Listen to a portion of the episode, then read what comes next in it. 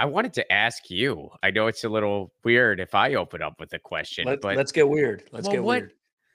So, I mean, to quote one of the great philosophers of our time, Hillary Clinton, what happened in Buffalo? I mean, because so she beats the guy in a primary, and then he starts this big write-in campaign, and it was a significant margin, right? I mean, it was something like 65 to 35.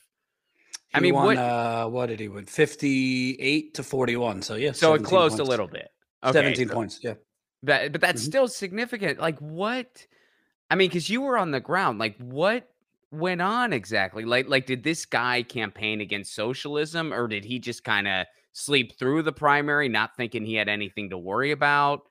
I mean, Yeah. what? So, so uh, wonderful question. Glad to answer it. My impression, you know, I think there's this, and this we'll talk about this also with the national uh, progressives uh, folding like a cheap tent. But I think there's this notion on the left, uh, online, you know, big YouTube hosts, that we just need to run scorched earth everywhere. Uh, rant against the Democratic Party, fight the Democratic Party, you know, just breathe out that socialism. And on a national level, I actually think that could work. I think Bernie made a lot of mistakes, but the sad reality is, and a lot of these, like Buffalo, New York, yeah, it's New York, but it's it's the Rust Belt, so Right. it it is a blue collar town that they are open to working class issues, but they're also very susceptible to socialism scares and defund the police. And that is what the corrupt current mayor, who did sleep, I don't want to minimize India Walton's, you know, historic upset in the primary. Sure. The truth is, he didn't really campaign. He took it for granted. Uh, just like Joe Crowley took AOC three years ago for grant for granted. The only difference is Joe Crowley, you know, no uh, profile and courage, had at least the grace to go quietly into the night and become a lobbyist. Here, uh, the mayor wouldn't do that. He and, and this sets a really bad precedent because now we know if corporate candidates lose in the primary, we're going to have to do two primaries. I mean, Byron Brown succeeded in doing it, so why wouldn't name your corporate mayor or corporate senator or corporate governor who's been in office for a while has name name recognition? Why wouldn't they just go ahead and write a write-in campaign or run as an independent uh, because they see Byron Brown did it successfully? So I think the main things that happened were a she won in the primary. She did run a good campaign, but he did not campaign. You did not have, I mean, honestly, the real estate developers, the Republicans that ended up flooding the mayor's uh, wallet with money in the general. They basically, because he wasn't campaigning, they didn't get involved in the primary. They basically just said he was going to glide to victory because who is this, you know, activist? Um, so they slept on her and she won. And then they stopped sleeping. They went all in. And you had this mixture. If you look at the polls before the election, crime was one of the number one issues. Mm. Um, uh, and uh, Buffalo is a high crime area because it's the third poorest city in the country. So it's that old issue. Well, yeah, it's the third poorest city in the country uh, because the mayor is has sold the city to real estate developers, flooded all the money to downtown. I mean, L.A., Portland, San Francisco, Chicago, gentrification everywhere, uh, and all that money that's going to beautify downtown and the waterfront has left the rest of the city starving of jobs, of social services, and that and that. But he really and the media went with him was hammering her on the socialism, uh, was hammering her on defund the police, which you know Nina Turner, for example, kind of got in trouble with that bowl of shit comment when she wasn't running, because I could tell you it was on billboards all over Cleveland when I was there during the election that she called Biden a bowl of shit. Mhm. Same thing happened here. Uh, uh, India Walton, as an activist before she ran, was was defund the police, defund the police. She was she was at the rallies and leading the charge. It's kind of hard to walk that back during the primary. So uh, during the general. So I think really what happened is a the pe- uh, Byron Brown, the current mayor's base that probably didn't come out in the primary, came out in the general because the mayor didn't come out in the primary. So why would they? And Yeah. polls showed before the election, uh, 43% of those polled did not vote in the primary. So it shows you that there was an increase in turnout among Brown's base.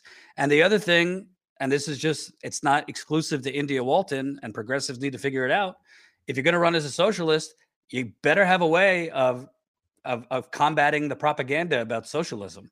You know, if you're going to run as a socialist, uh, which frankly I think you should be using a different term than socialist, and that's about your opponent.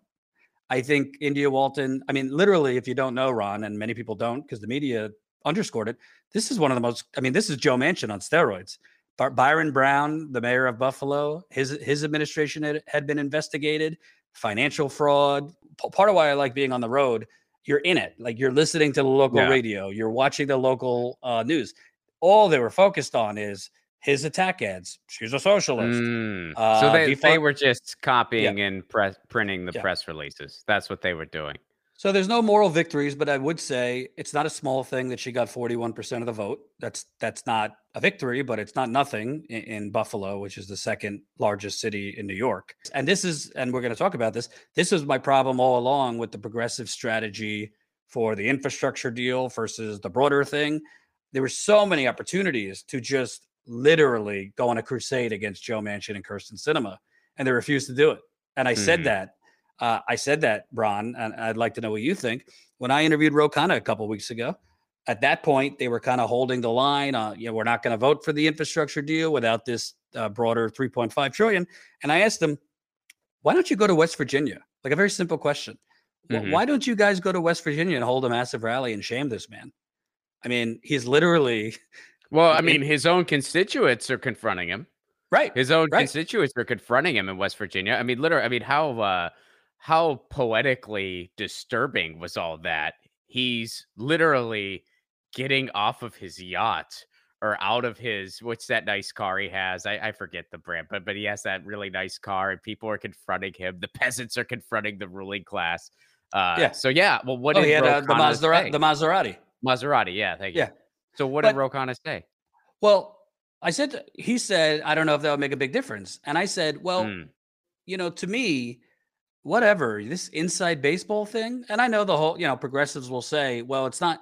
It's more than just Manchin and Sinema. Like they were cover for the other Democrats that really didn't want this either. That's fine. Mm-hmm. But at the end of the day, they put forth Manchin and Sinema as the two obstructionists. So those are who you go after. And if you get them to fold, and others want to come out after that, you do the same thing.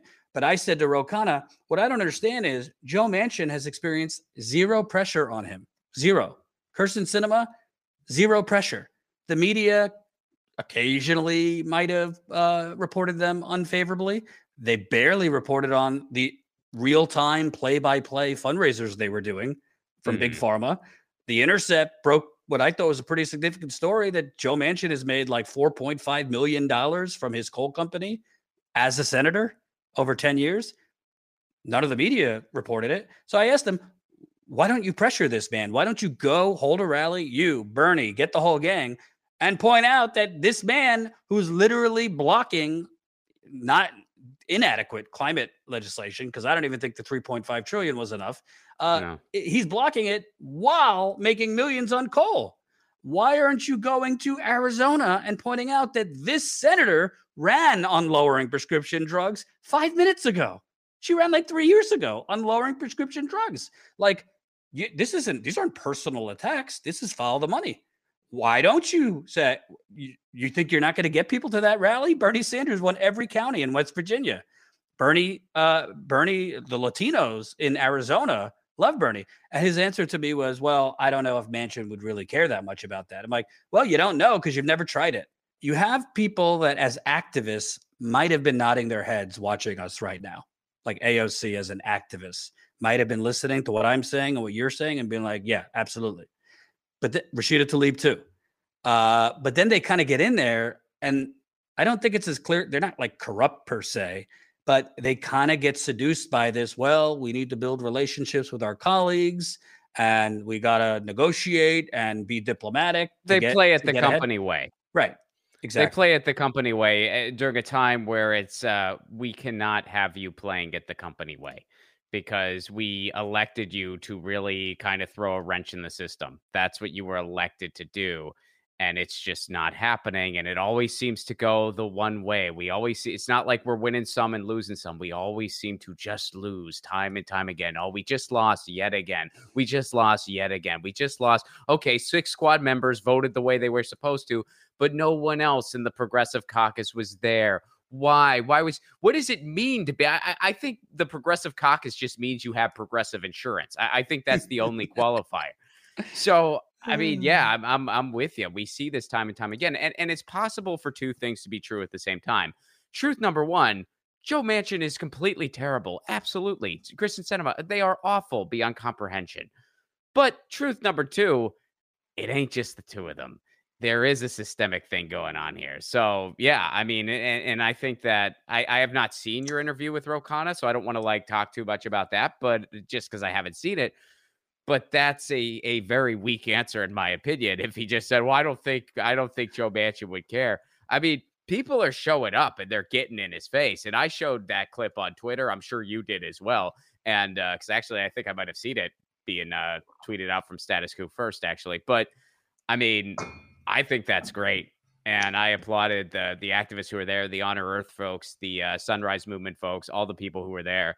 And I said, more of this. Well, also, what's amazing, Colin, I just sent this to you. So this is just kind of a accumulation, right? GOP billionaire Ken Langone tells CNBC he will hold a fundraiser for Joe Manchin. Ken Langone is a massive uh, billionaire. Uh, I think he owns hospitals. Uh, yeah, the Langone Centers in New York. But just filthy rich, you know, given a Mitt Romney, you know, big Republican guy holding a big fundraiser for Joe Manchin. Quote, I'm going Side have- note, it's so appropriate that he's wearing a mask right now that kind of makes him look like a stormtrooper. exactly. So appropriate.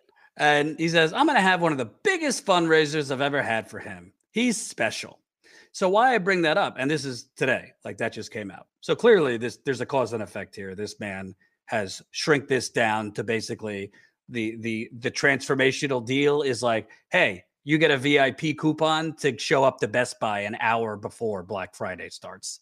That's really what this is going to be whittled down to. You get in mm-hmm. line an hour before everybody else. But uh, that's my attempt at comedy, by the way. It's not as good as yours. But no, no, no. Well, I'm I'm kind of concerned. Well, finish your point first, and then we'll talk more about the bill as a whole. My, my whole point was part of it also is, and I see this in local elections I cover. Part of it also is these progressives, they're terrible with the media. And so was Bernie. So was Bernie. So if you're Pramila Jayapal, when you're and Ro Khanna was doing the media circuit throughout all this, and uh, uh, Pramila Jayapal was doing the media circuit, their focus is, to me, seeming not radical to the CNN audience, to the MSNBC audience. Their focus seems to be sounding sounding like a normal Democrat to the CNN mm-hmm. audience. Instead of saying, if I was Ro Khanna, uh, in interviews with, I mean, he was on all the shows, the Sunday shows, and CNN, MSNBC during all this, saying, you know, Anderson, with all due respect, why do you guys keep calling him moderate? I mean, I, I got the poll numbers right here. It's not moderate to be depriving West Virginians of policies that they have that have 80% support. That's not moderate. It's it's it's not moderate to literally be uh, removing all of the life or death climate proposals that well you know, all of these uh, experts and scientists say we need just to exist. That's not matter. These are radical positions, Anderson. Why don't you put the media on the defense who keep framing Manchin and Sinema as just, oh, yeah, they're moderates. You know, they just hold different beliefs than the progressives. Like, right. you're not going to get the CNN or the MSNBC or the New York Times audience to think differently if you're just going along with the framing that the media continues to put out there that, oh, no, Manchin, he's just, you know, he's just he just has to be this way because he's from a red state. Well, West Virginia, I mean, this is another thing they could have said. West Virginia went for Bernie. Every county went for Bernie Sanders. West Virginia was a Democratic state as of 10 years ago. It only recently became right because the Democratic Party moved right and voters decided, let's just take the real thing. the Republicans. Uh, Absolutely, and and and West Virginia going further back than that has a very very long, long, long working class history. I mean, yep. I grew up around that area. I grew up in Pittsburgh. Yep. Uh, so yeah, that is a Rust Belt area. That is a working class area. It's where the term redneck originates because where that term originates was it was whenever there were violent clashes between the uh, the workers and the powers that be who would uh, you know try to combat them. Uh, they wore red scarves around their neck to make sure they didn't harm each other. Right. So uh, so you know. I I hear you, and I think the theme here is, you know, if you're gonna go scorched earth, you got to just commit to it. Because I mean, even some of the stuff you were talking about earlier, with you know what ended up sinking sinking India Walton, you can also look around and you can see in my hometown of Pittsburgh, again, a couple uh, card carrying DSA members have been winning local seats. Uh, a defund the police candidate won a city council seat in Iowa. So eh, there's something to be said for when you do have the right messaging. I mean, I mean, I even think you know, staying on the defund the police example, when you can really explain what that actually means to people, I think all of a sudden eh, people become a little more open. When you can explain that defund the police does not mean that police officers aren't going to exist anymore. It doesn't mean that that if someone robs you, you have nobody to call. That not that's not what it means. Nor does it mean that your your buddy who's a police officer isn't going to get a salary anymore. What it does mean is all of this excess stuff, this military gear, all this stuff that they don't need they ain't going to get that anymore. And instead, it's going to go into resources in your community that's going to do better at preventing crime in the first place. All of a sudden, that, that's going to change some minds. Absolutely. Absolutely. And I ultimately, I think, you know, it's not all or nothing. Like, I do think, sure. so, it, like, for example, Nina Turner, right? I know Jimmy and others thought, like, no, no, no, she lost because she didn't bash the Democratic Party enough. I was there. I could tell you, no, that wasn't that wasn't what happened. Uh, she lost for a lot of reasons, partially because she had a terrible ground game, which her campaign doesn't like people saying, but they just didn't have a strong ground game. Uh, but she also lost because it's a very, very pro-democratic area. I mean, Cleveland is a is a vote blue no matter who district. That's just the truth. Uh, the the congress the congresswoman who they were running to replace, she was winning elections by like 50, 60 points in the primary and more in the general. Uh, and it kind of and it had uh, during presidential elections voted for Hillary overwhelmingly, Biden overwhelmingly. So it was a place that might agree with Nina Turner on the issues, but right. doesn't hate the Democratic Party. So it goes back to that national first local messaging. You, I mean, for us online, we'd love to hear Nina Turner just rant and rave, you know, against the Democratic Party. If she would have done that there, I could tell you she probably would have lost by 20 to 30 instead of six why she part a big reason she lost is they were able just ad after ad after. I couldn't get out of bed without ads hammering Nina Turner. Uh, that she well, that's not- why I think she lost. I mean, I think she lost because she just had, and, and I was surprised to see so many people um and you weren't one of them you know but so many people just sort of glossed over the fact that there was literal GOP money going into attacking her. India I mean, Walton had, too. India Walton too. A lot oh, really? Oh, yeah. I'm not surprised. I, I, mean, so it's like there is this. I mean, we love the we love to hear bipartisanship, right? Well, guess what? There is a bipartisan effort to crush any progressive movement whatsoever. It's a bipartisan effort. And to me, that that that screams so much louder than you know mistakes that the candidate themselves made. That that doesn't mean like you know. I mean, I'm I'm sure I I, I don't agree with everything Nina Turner did. I'm sure I I don't know all the ins and outs of everything India Walton did, but I'm sure I'd have some disagreements there too. But what screams so much louder to me is just like there is this all out establishment assault on any type of progressive candidate. And, and I think the India Walton thing, I mean, my first reaction to that was I was like, you know, the blue no matter who camp uh, we already weren't listening to you, or at least I sure as hell wasn't. But uh, nobody should ever listen to you again because I mean you have just made it loud and clear. Those rules don't apply. You're oh, talking out of your ass when you when you virtue signal like that way. You hate uh you, you, hate lefties more than anything, and you don't stick by your blue no matter who principles, or you would have voted for India Walton. Again, the numbers will be deceiving. And Jayapal and Ro Khanna, I don't know if they actually believe that this is transformational. And of course, somebody in the chat just said the worst cyanide pill in all this is the salt tax, which people fall asleep. All that means state and local dedu- state and local tax deduction.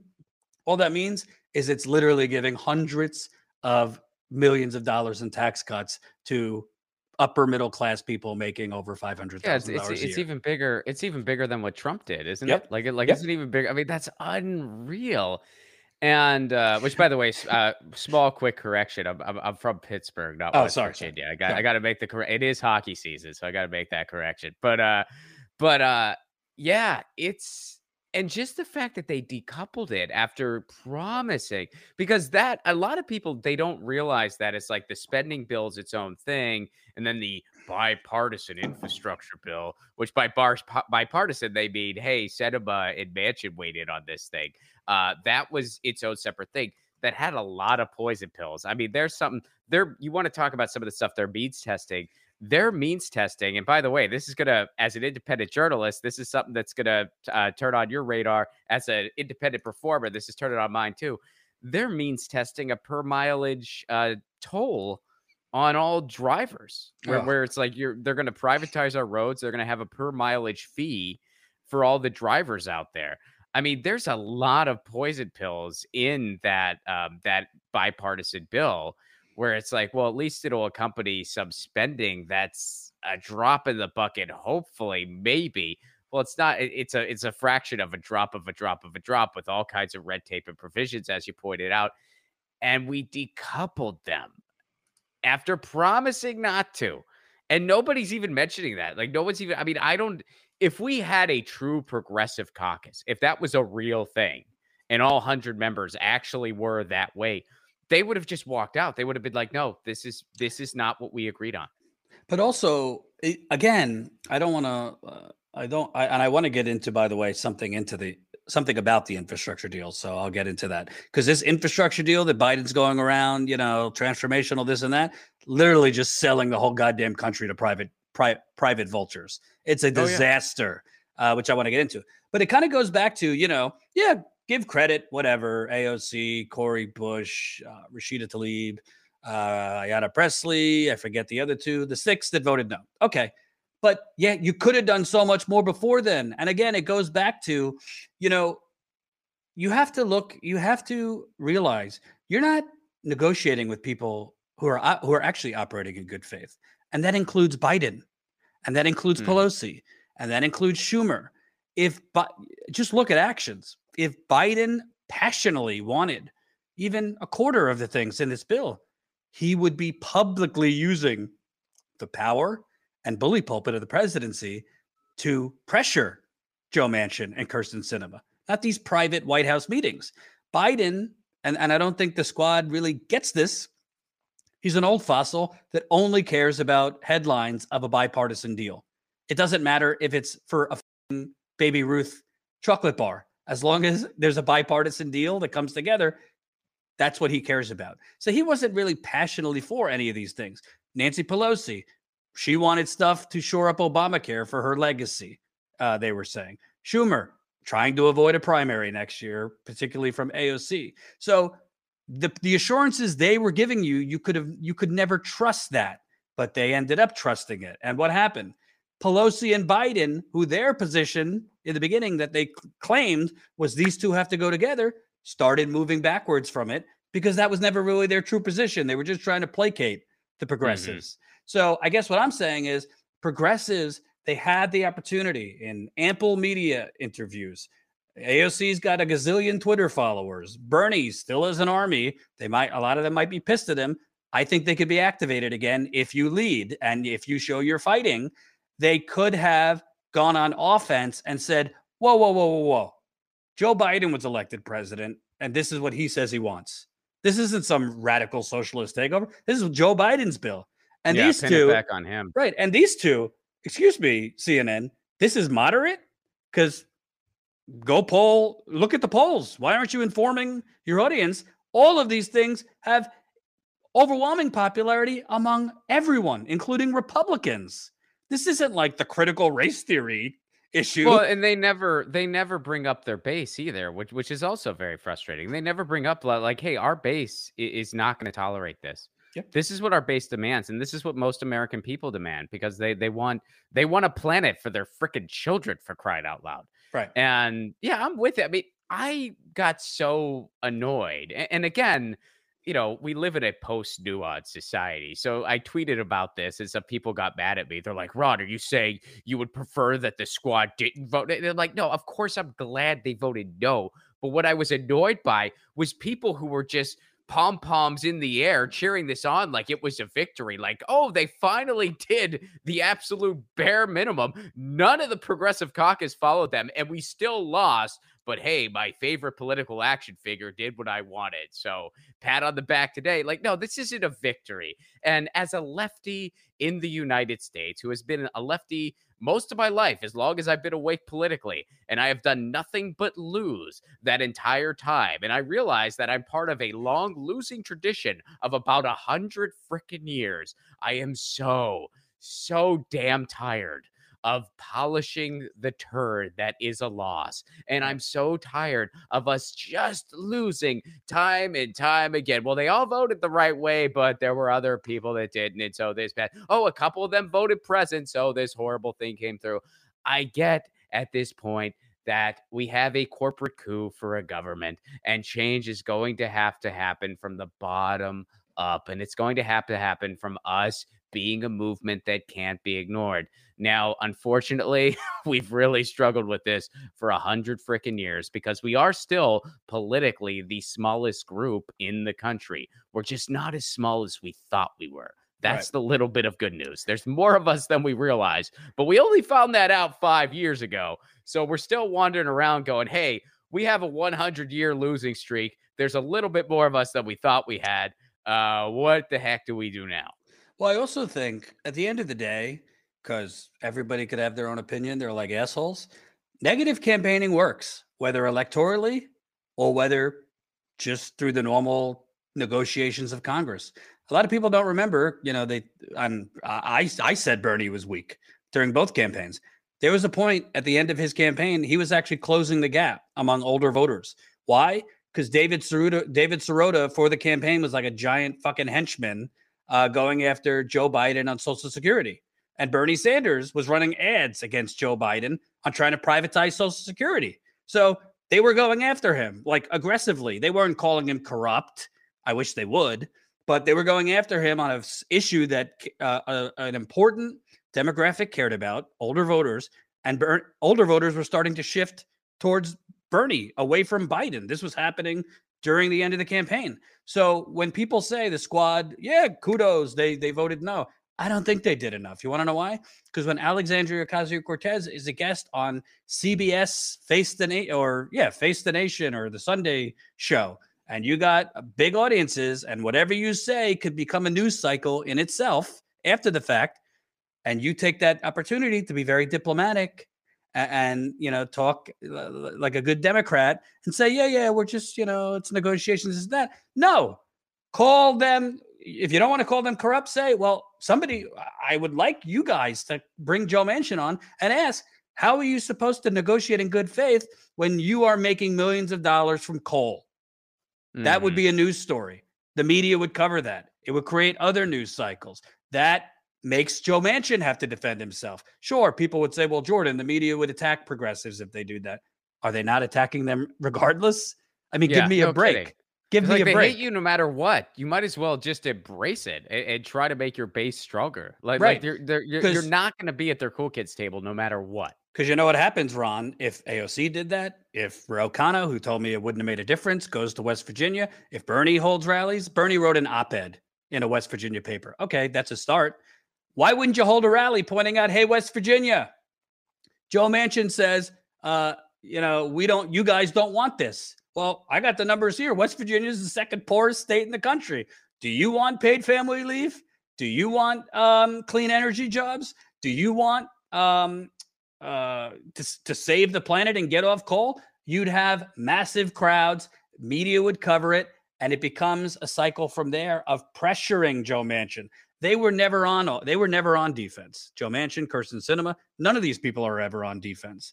And if the progressives are not going to make a fundamental choice, Do we want to play this long game where we're just going to try and build relationships with our colleagues here in Congress and the Senate and bring them over to our side? Or AOC is the one that said it. Uh, uh, uh, bring the ruckus to the Democratic Party. Well, that ruckus is nowhere to be found. And because of that, frankly, I think, Ron, where we're sitting right now, in three years, we're going to look back and said, this is what created Trump 2.0 or this is what created Oh, President. time. this is what created President DeSantis because everybody has their hot take about like why there why why uh, McAuliffe lost in Virginia or why the New Jersey governor's race was so close and all this stuff.